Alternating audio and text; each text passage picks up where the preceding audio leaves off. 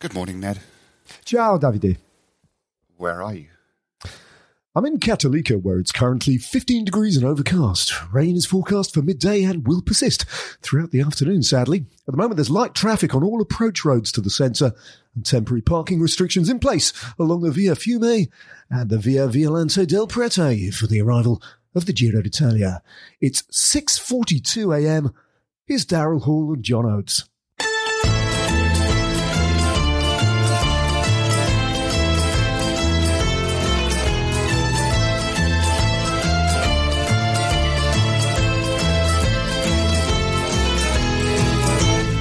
Never Strays Farfalle is brought to you by Chapter 3 and the Roadbook. Chapter 3 was created by David Millar in 2015 with the vision of creating cycling clothing that he would wear as a retired racer. Now they've made cycling kit to meet you wherever your ride takes you. And the good news, it's launching next month. In 2018, a team of dedicated enthusiasts delivered the inaugural edition of the Roadbook Cycling Almanac, an annual publication supplying data, essays, and anecdotes from the racing calendar. The Roadbook has become the definitive companion of any serious fan of the sport. Documenting how the season bounced back from the pandemic, the latest 2020 edition has arguably never had such an important place on our bookshelves. Between us, we're giving away four full sets of Chapter 3's new kit, two men's and two women's, as well as four signed copies of the 2020 Roadbook. Plus, four sets of caps and socks with RB exercise book and musette, bookmark as a secondary prize. All you have to do is head to the episode notes and click the link. How's Italy, Ned? Oh, repetitive, David. I was just commenting actually that um, every I'm very conscious because we meet on Zoom that every single one of my rooms looks like a carbon copy of the last one. They do that thing in in relatively inexpensive Italian hotels, don't they? Of it's a kind of I, I'm not sure what to think about it. They never have your rooms are never they're not soft furnishings, are they? They're always quite mm. hard, like they're always tiled. That's what I'm trying. And it's kind of so Kind it easy, sounds easily echo- washable, yeah. Ned. It's, it's cleanable. No, it's just practical then. Yeah, it's just it's just purpose. Oh. It's purpose driven design. Just Functional. I hadn't cloths realised that. I think you're right. Yeah, buckets. you're probably you know. right. Yeah, just Yeah. get all the filth of you dirty people out of there. Right. Okay. I'm quite So, grumpy, actually. You know what? I missed the race yesterday, Ned. I'm gutted. I was You actually fool. busy and working all the time, and I didn't get a chance. And so, which is really annoying because it looked like it was an amazing race. It was an amazing. It was an amazing day. Actually, it was kind of. Um, we were up in the North Apennines in Emilia Romagna, so um, thousand meters of altitude, kind of getting there, aren't we? Getting into the getting into the hills. It's, it's kind of it's a remarkable thing, the Italian peninsula, isn't it? With its spine of mountains all the way down, and also the way as you move to the coast, by and large, as soon as you drop out of the Apennines, especially in the north, it just flattens out to absolutely pan flat, doesn't it? Yeah, you know. And the Yeah, strip of kind of coastline is is is extraordinary, especially on the Adriatic, right right where we are now. But it was pretty lumpy. Yesterday in Sestola, I went for a run in the morning. Oh yeah, you had your run. Tell me about this because you made sure that I brought this up yesterday Well, after your run. Yeah, I mean, of- it was a, it was a kind of um, it was a reconnaissance run. So the hotel we got was, if you watched yesterday's stage, it was um, just in the little village of Fana, Fanano, which was um, the foot of the climb of the final climb up to Sestola.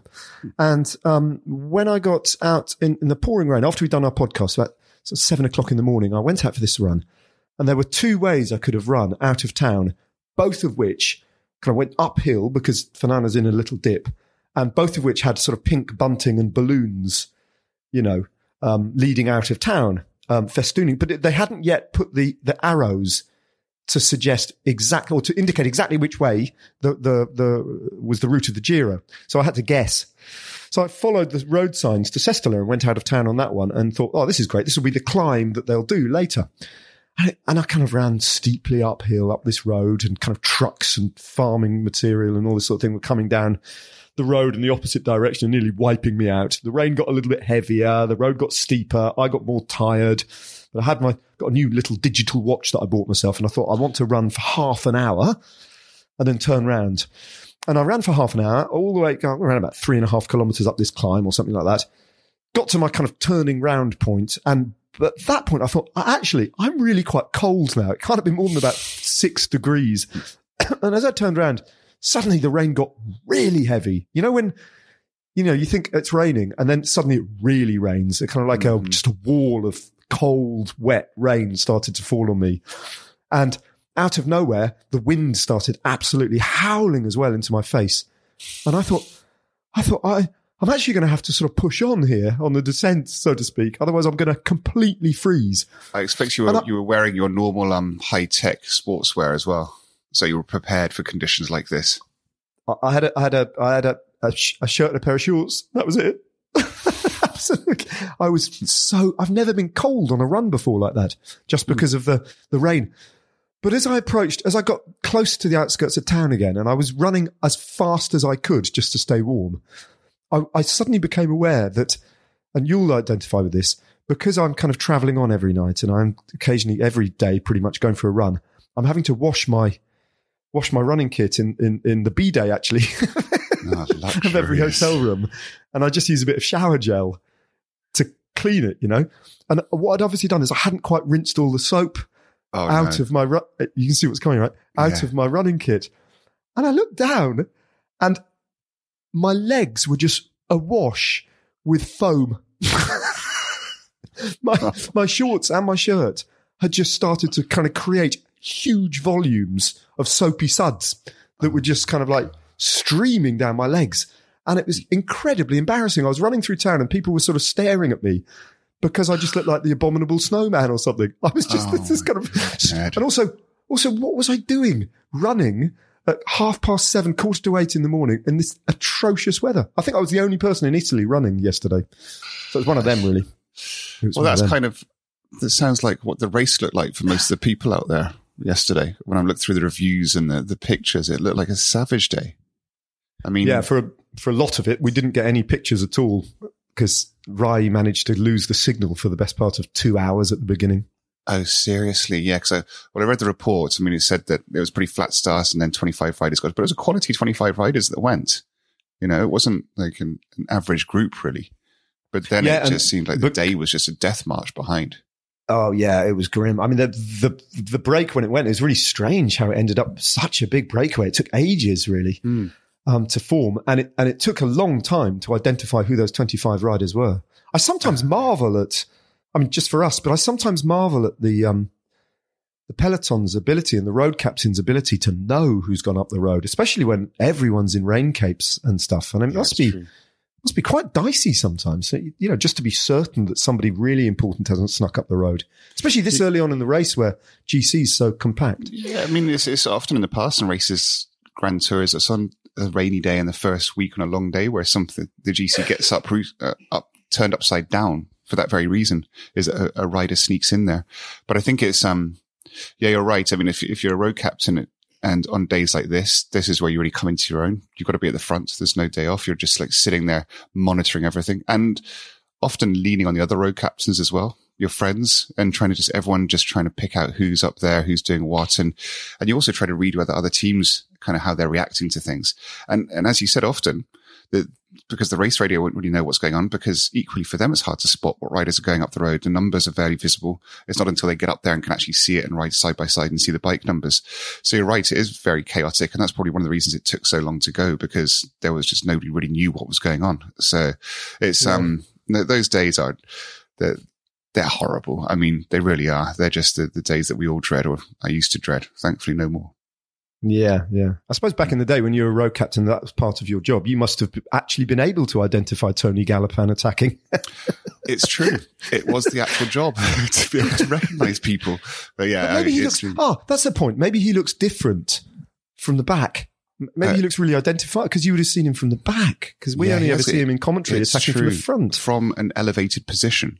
Ah, yeah, that's So, true. you know, yeah. But yeah, no, no, it's true. On the bike, actually, Gallopin from behind on a bike is is very uh, identifiable. He's got a very uh, Ga- Galliponian. style, Galoponian pedal pedaling style. um, that's quite good, actually, isn't it? Galoponian. But yeah, I tell you, so got. I tell you, he's got a really smooth pedaling style, David. And um, that's Rein Taaramäe, hasn't he? Rein Taaramäe. So he's a Mesa Estonian rider. I Yeah. remember back in the day, so it'd be 15 years now. Maybe, maybe not that, well, maybe that long ago.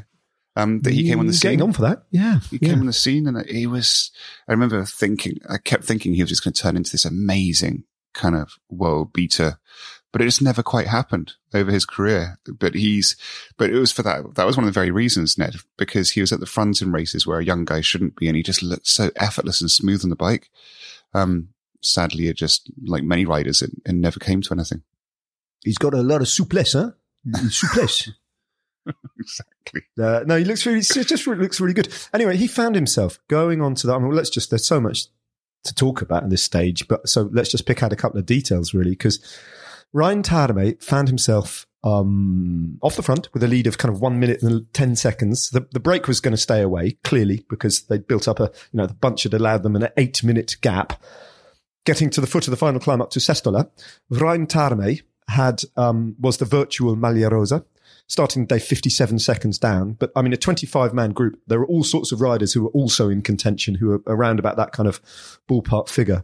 Um, found himself in a little pair with Chris Juul-Jensen, the um, Irish stroke Danish um, domestique from Bike Exchange, who's never had the opportunity to try and, you know, win a Grand Tour stage. Huge motivation for him. But Taaramäe had the most to, to win out of that, uh, out of that little pairing because he could have, in theory, taken the stage. Um, he's actually won two stages of the Giro in the past, going back. I think the most recent one was in 2016. And uh, you're alluding to, I think, his Vuelta stage win, which was a long time ago now when he was a very young rider. Riding for even Coffin's. Paris Nice just in his very first oh, year. yeah. You know, Yeah. just not winning stuff, but just noticing him at the front.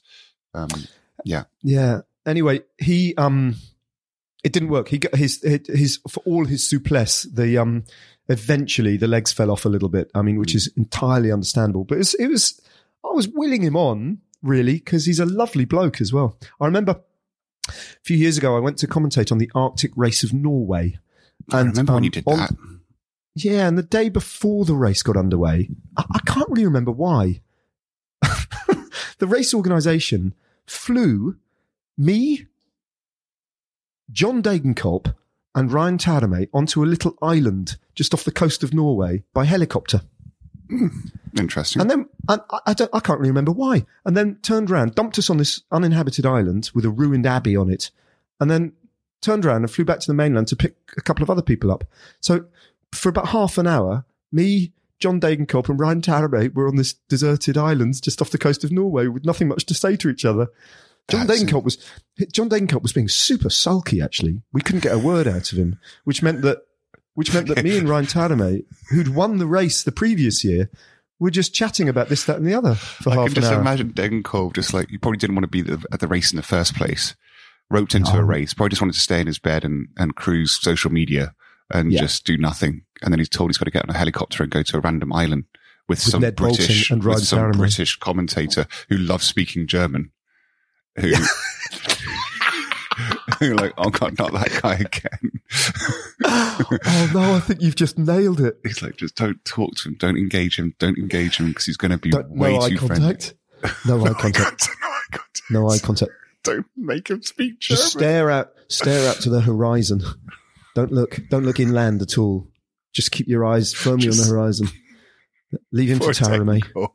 Degenkolb. You just Thank like God. keen, eager little German speaking puppy wanting to just like chew his ear off. Hi, hi John. Uh, okay. Hello, Rein. I, I instead just so it's like He was my, he was my plan B. oh god, that makes But he's really, he's a really nice guy.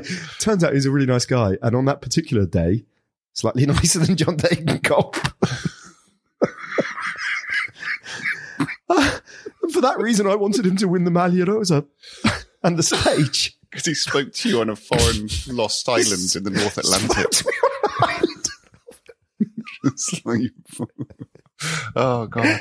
Oh, well, there you go. Oh. Commentator bias coming through. A little bit. It com- comes from the strangest places. Ah, Demarchi. Demarchi took the jersey. Mm. In the end, he finished second on the stage. Joe Dombrowski won the stage, which is pretty cool. Yeah, I, Do you know when? I saw that, I was Do you like know him, absolutely shocked. I do know yeah, Joe. Yeah, yeah. He's a Girona-based American, isn't he? He was, and he was like kind of. I didn't even know uh, this. I didn't even know he was still racing, to be frank. Um, but he he came. He won the, the Baby Giro, which is a Yeah. very prestigious amateur race or under 23 race back in 2012, I think. Pic- il piccolo giro. Piccolo giro. Piccolo Giro in 2011 or 2012. And then he went straight to Team Sky, I think. And, and he was a, but he was one of those riders that was an absolute weapon going uphill, but just couldn't ride his bike anywhere else. He'd crash a lot. He looks really rigid going downhill. So, which you can get a, get away a lot when you're a, a, an amateur because you can just ride away from people so easily or so strong. But once you get to the pros, you've got to be able to rip down descents, handle crosswinds, uh, ride in the flat, hold your own. And, and, and I think that was a real problem for Dombrowski in those early years. So although he had all the data, he was a fantastic climber, he just wasn't able to look after himself well enough in the peloton. And his, and his career has slowly fizzled out. And, and add to that, he was, I mean, you'll understand this. And he was a, a classic sort of, um, American, uh, pro cyclist, modern new wave, who was all kind of, uh, left, liberal, arty, creative, um, Mm. lovely, but perhaps a little bit fragile for the kind of the knocks he was taking.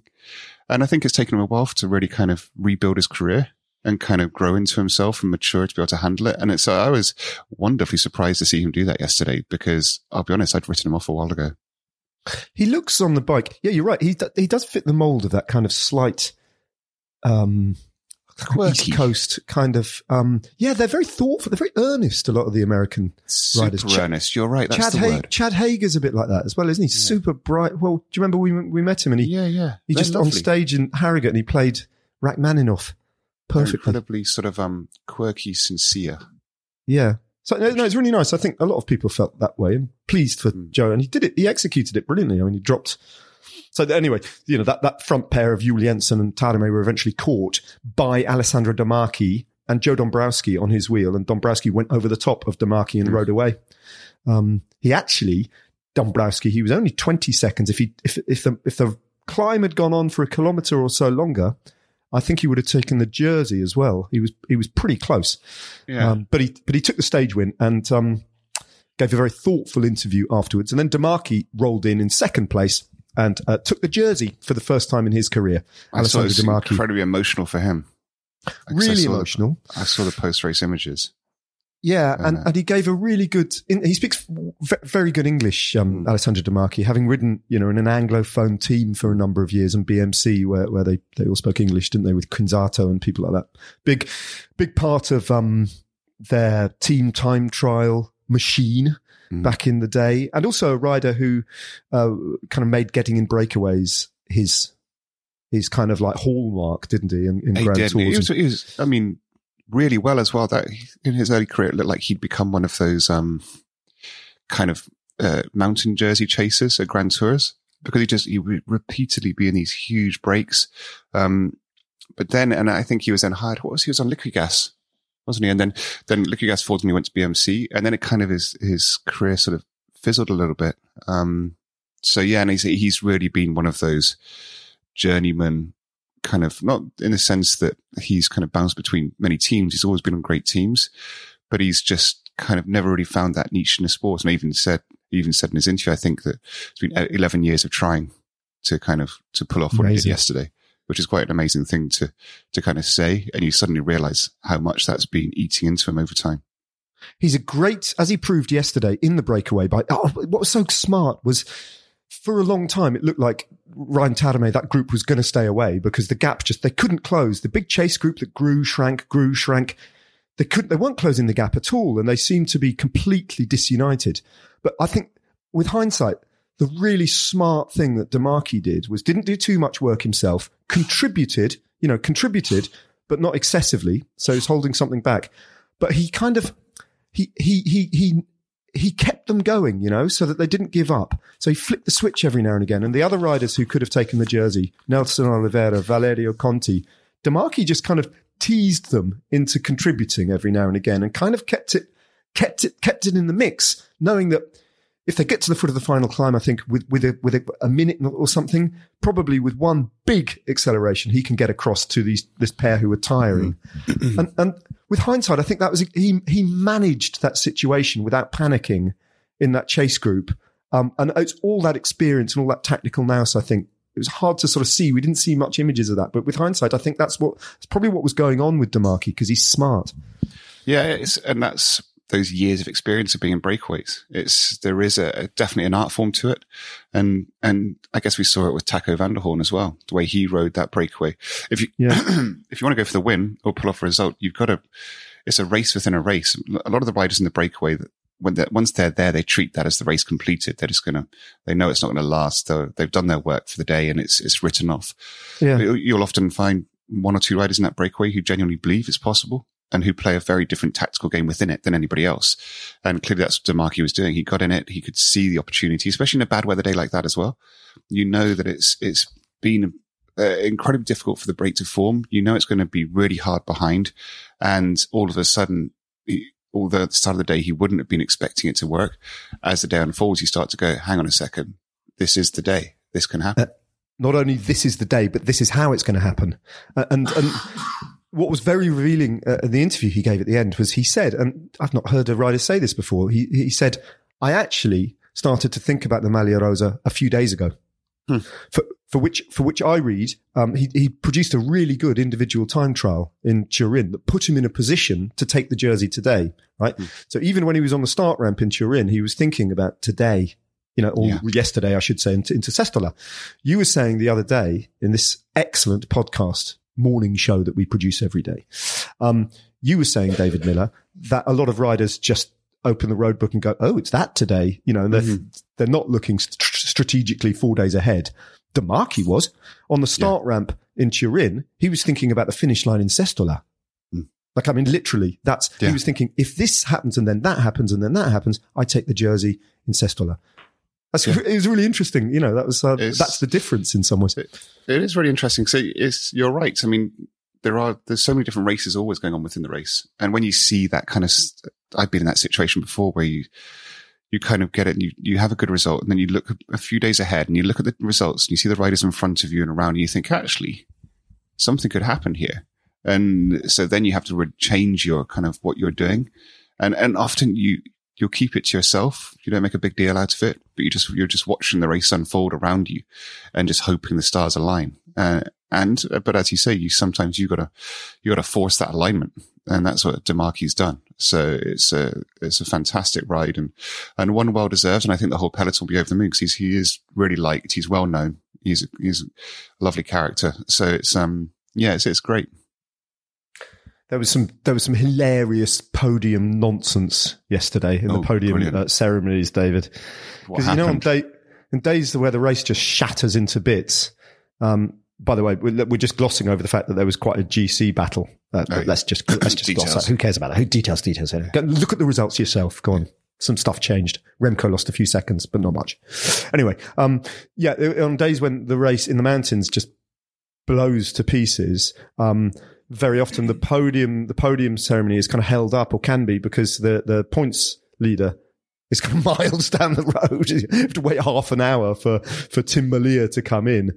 Um, and they didn't, to be fair, they didn't wait for Tim Merlier to come in. I mean, eventually he was on the podium, but in terms of live television, they thought, nah, we're not waiting for him, but we should probably put another, you know, so they had the King of the Mountains, they had the stage winner, they had the Maglia Rosa and the white jersey. And they thought, well, let's, let's put something else on the podium that we don't normally put on the podium as well to, to fill that gap that Tim oh, no. left. Oh, no. so, so, they, so, so they put the, um, so the, the team's classification at the Giro is called the super team. they put the super, super team, team, but they couldn't they couldn't be bothered because it's quite complicated. It changed today in terms of the top three in the general classification for the team. That's how it's calculated. They couldn't be bothered to sit down and work out who was the super team. who, was actually leading the team classification? Why be accurate? So they they obviously just looked round at the finish line and went, "Hey, you guy, and you guy, and you guy," and they chose three guys, including Rein Taaramäe from Intermarché Wanty Gobert, and just stuck them on the podium. Are you serious? yeah, just that'll do. They had a good day, didn't they? Call them the super team. I mean, the fact that they're not the super team, that's UAE Team Emirates, doesn't matter. So there were three, they looked so bemused. I mean, Taaramäe just looked shattered. and his teammates just looked confused. Why are we standing here? That's so bad. And why, why is our team bus already left and we're going to have to get, get in the back of the car? You know what? The, the, the team classification, that was something certain races do where they, they want you to go on the podium and, and celebrate it. Obviously, it's let's face it, the crowd doesn't really care. It's because the sponsor wants, has got that in their contract that they want somebody on the podium every day for, so, um, and it would often happen. You'd like have people in the bus and it's, uh, then there'll be a knock on the bus door and some, the director of sportif or the, the team helper would come and look around and go, we've got team classification. All right. Who wants to go today? And it's a, it would be like just everyone's just like eyes down. It's like, not me, not me. Don't look at me. Don't look at me. Don't look at me. Look at the horizon. Uh, Don't look yeah. inland. Look at the like horizon. John Degenkolb with Ned Boulting on a, some Scandi you- island. I bet Ryan will do it. Ryan, Right, right. He's too tired. He doesn't know what he's doing. Just tell him he's got to go. It's like, but it, that's what happens. And the three riders kind of get, they kind of skulk out of there. And it's like, it's almost like it's the race isn't finished and they're taking one for the team. And everyone's like patting them on the back. It's like, thanks, man. You go for it. You got this one. It's like, we'll go next time.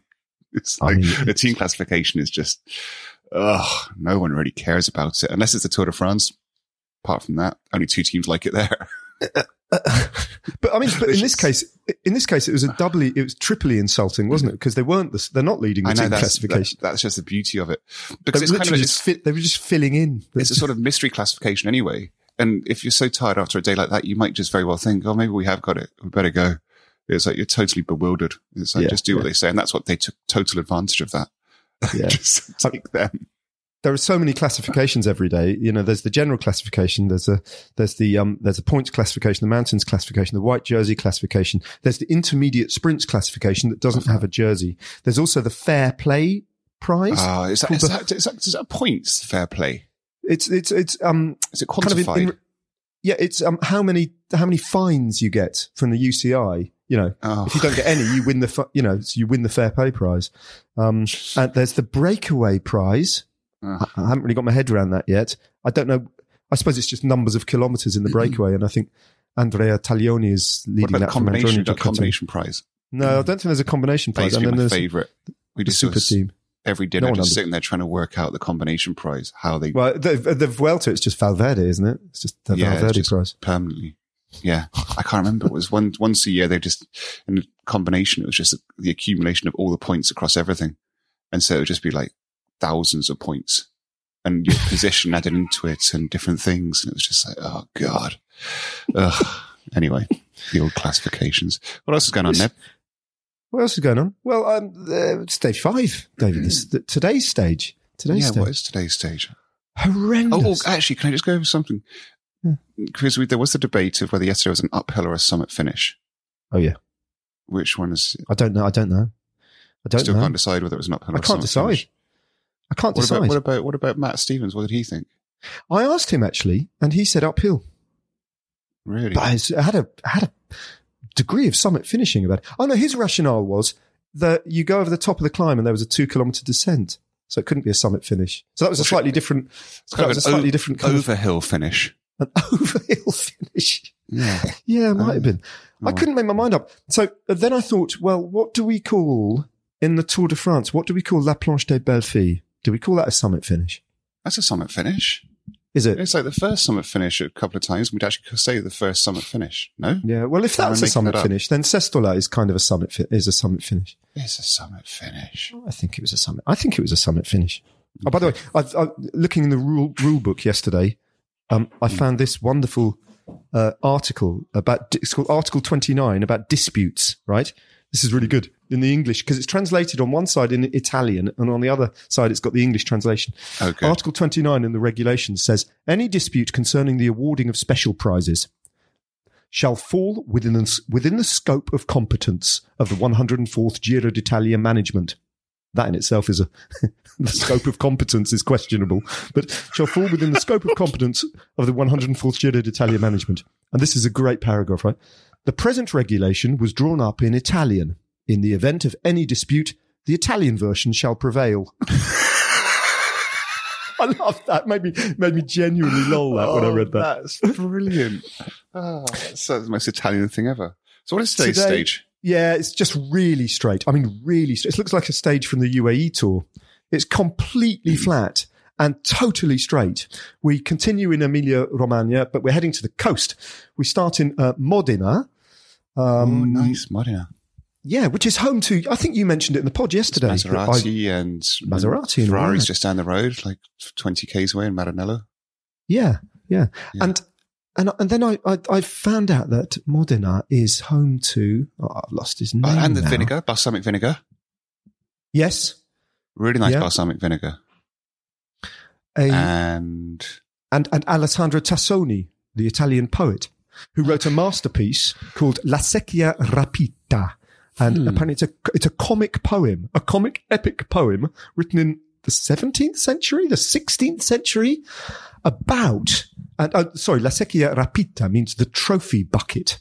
Right, and it's a it's a it's a comedy master comic poetic masterpiece about the War of the Bucket, or otherwise known as the War of the Oak, Oaken Bucket, that was waged between 1325 in 1325 between the rival city states of Bologna and Modena, um, and it was part of a 300 year long a 300 year long struggle between two warring peoples, the Guelphs and the Ghibellines. you think about Do you think 200 I'm making years this in, up? You, you think about 200 years in, you go, can anybody remember why we're doing this? Exactly. Exactly. Exactly. And the bucket was I th- this um this the, the war of the bucket 1325 was won by the Ghibellines, I think. I think they were the people from Modena and the Guelphs were from Bologna. I might have got that the wrong way around. But they um they they they got to Bologna, the Ghibellines, and they sacked Bologna and as a trophy they took a bucket from a well and took it back to Modena where it hangs to this day in a cathedral. Wow, that kind of that escalated quickly, didn't it? It Can you esca- imagine just well, or slowly, slowly escalated very slowly three- to the point we just got a bucket. years. Yeah. Yeah. 300 years of fighting, and that's it? We just A take the bucket? Just take the bucket. I'm telling you, just take it. We'll hang it up in the cathedral. It's like, Uh, but Yeah. but, but um, the finish line's on the, the finish line's on the coast, and I think it's going to be a kind of cross headwind, and it's going to rain. I got actually just a quick one on that. Um, Hmm. I visited Modena a few years ago and I got taken to, to visit Maranello as well, where the Ferrari, it's like, it's almost become Ferrari City Mar- Maranello. It's where they got a racetrack, it's where they got their factory and it's where the original factory was and the whole town now kind of ex- essentially exists of Ferrari.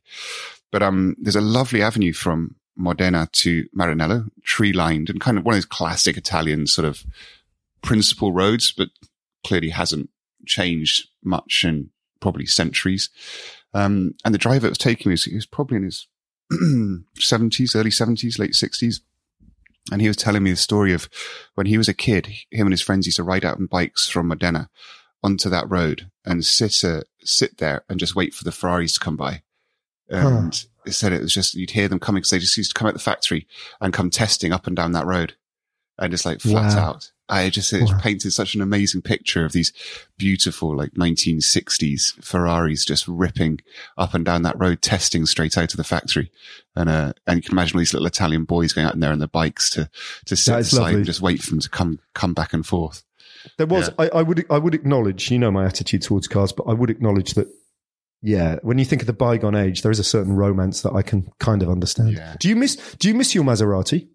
Um, Do you miss those days? Yeah, I do. I do. I missed, it was, it was, it was very It's like a luxurious. cruise liner, wasn't it? It's like a It massive was that one cruise was. liner. There was a few different Yeah. ones, but no, I do. I do. I do love cars, but they're very expensive, aren't they? So Quite expensive. and, yeah. you know, getting older and more practical now. yeah. Sensible So, family man. Sensible know. family man. That's, yeah. that's why I am. Ned. That's what's come of me. Did I ever tell you about my Ferrari? Have I ever told you about my Ferrari? You've never told me about your Ferrari. There, there's a Ferrari called the Spider? Is that right? Yeah. Yeah. Yeah. Well, it's Alfa Romeo as a spider. Well, I think this. Was, I think a Ferrari had a sp- Spider, right? I think. Possibly. They probably did. I, in around about 2000, 1999, I entered a raffle. Can you remember entering it. Can't remember where I entered it. You know, it's when you just filled out a form and chucked it in a bucket, forgot about it. Six months later, I got a phone call. Um, hello, we're calling from the so and so raffle, and um, uh, congratulations. We're just uh, just ringing to say um, to arrange with you when we deliver the Ferrari to you, sir. I'm um, sorry. So, but- but The Ferrari Spider, you have the use of it for a long weekend from Friday to Monday on a weekend of your choice. And I went, that's a bit odd. Really?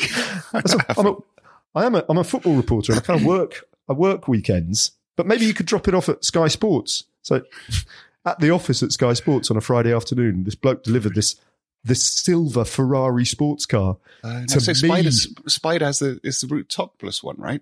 Yeah, it, yeah. yeah, Yeah, Yeah, and I sat in this little bucket racing seat with this massive engine just behind my head, and um, Ah. I couldn't get it out of the car park. I kept stalling.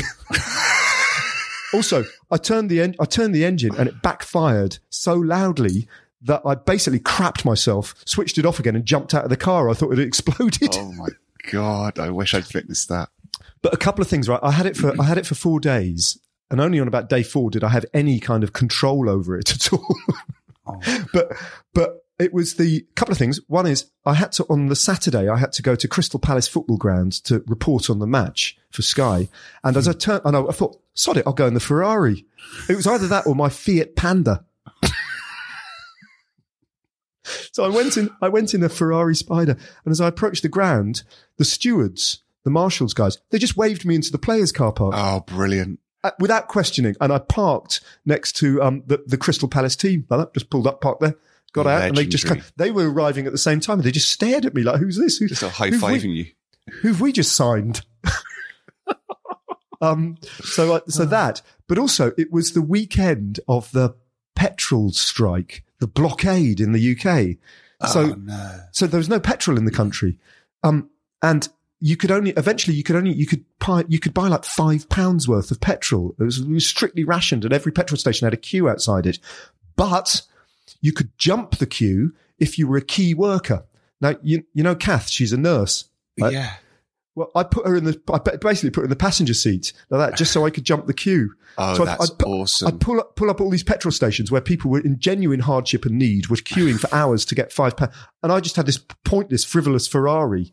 And I just went from petrol station to petrol station using Kath as my legitimate excuse to jump the queue. Kind of slapped in five pounds worth of petrol, which by the time I'd pulled away to the next gone, petrol station. I'd gone a mile up the road, it was kind of done. oh god, I had no idea about that story. That's brilliant. Yeah. Yeah. I love it. Yeah.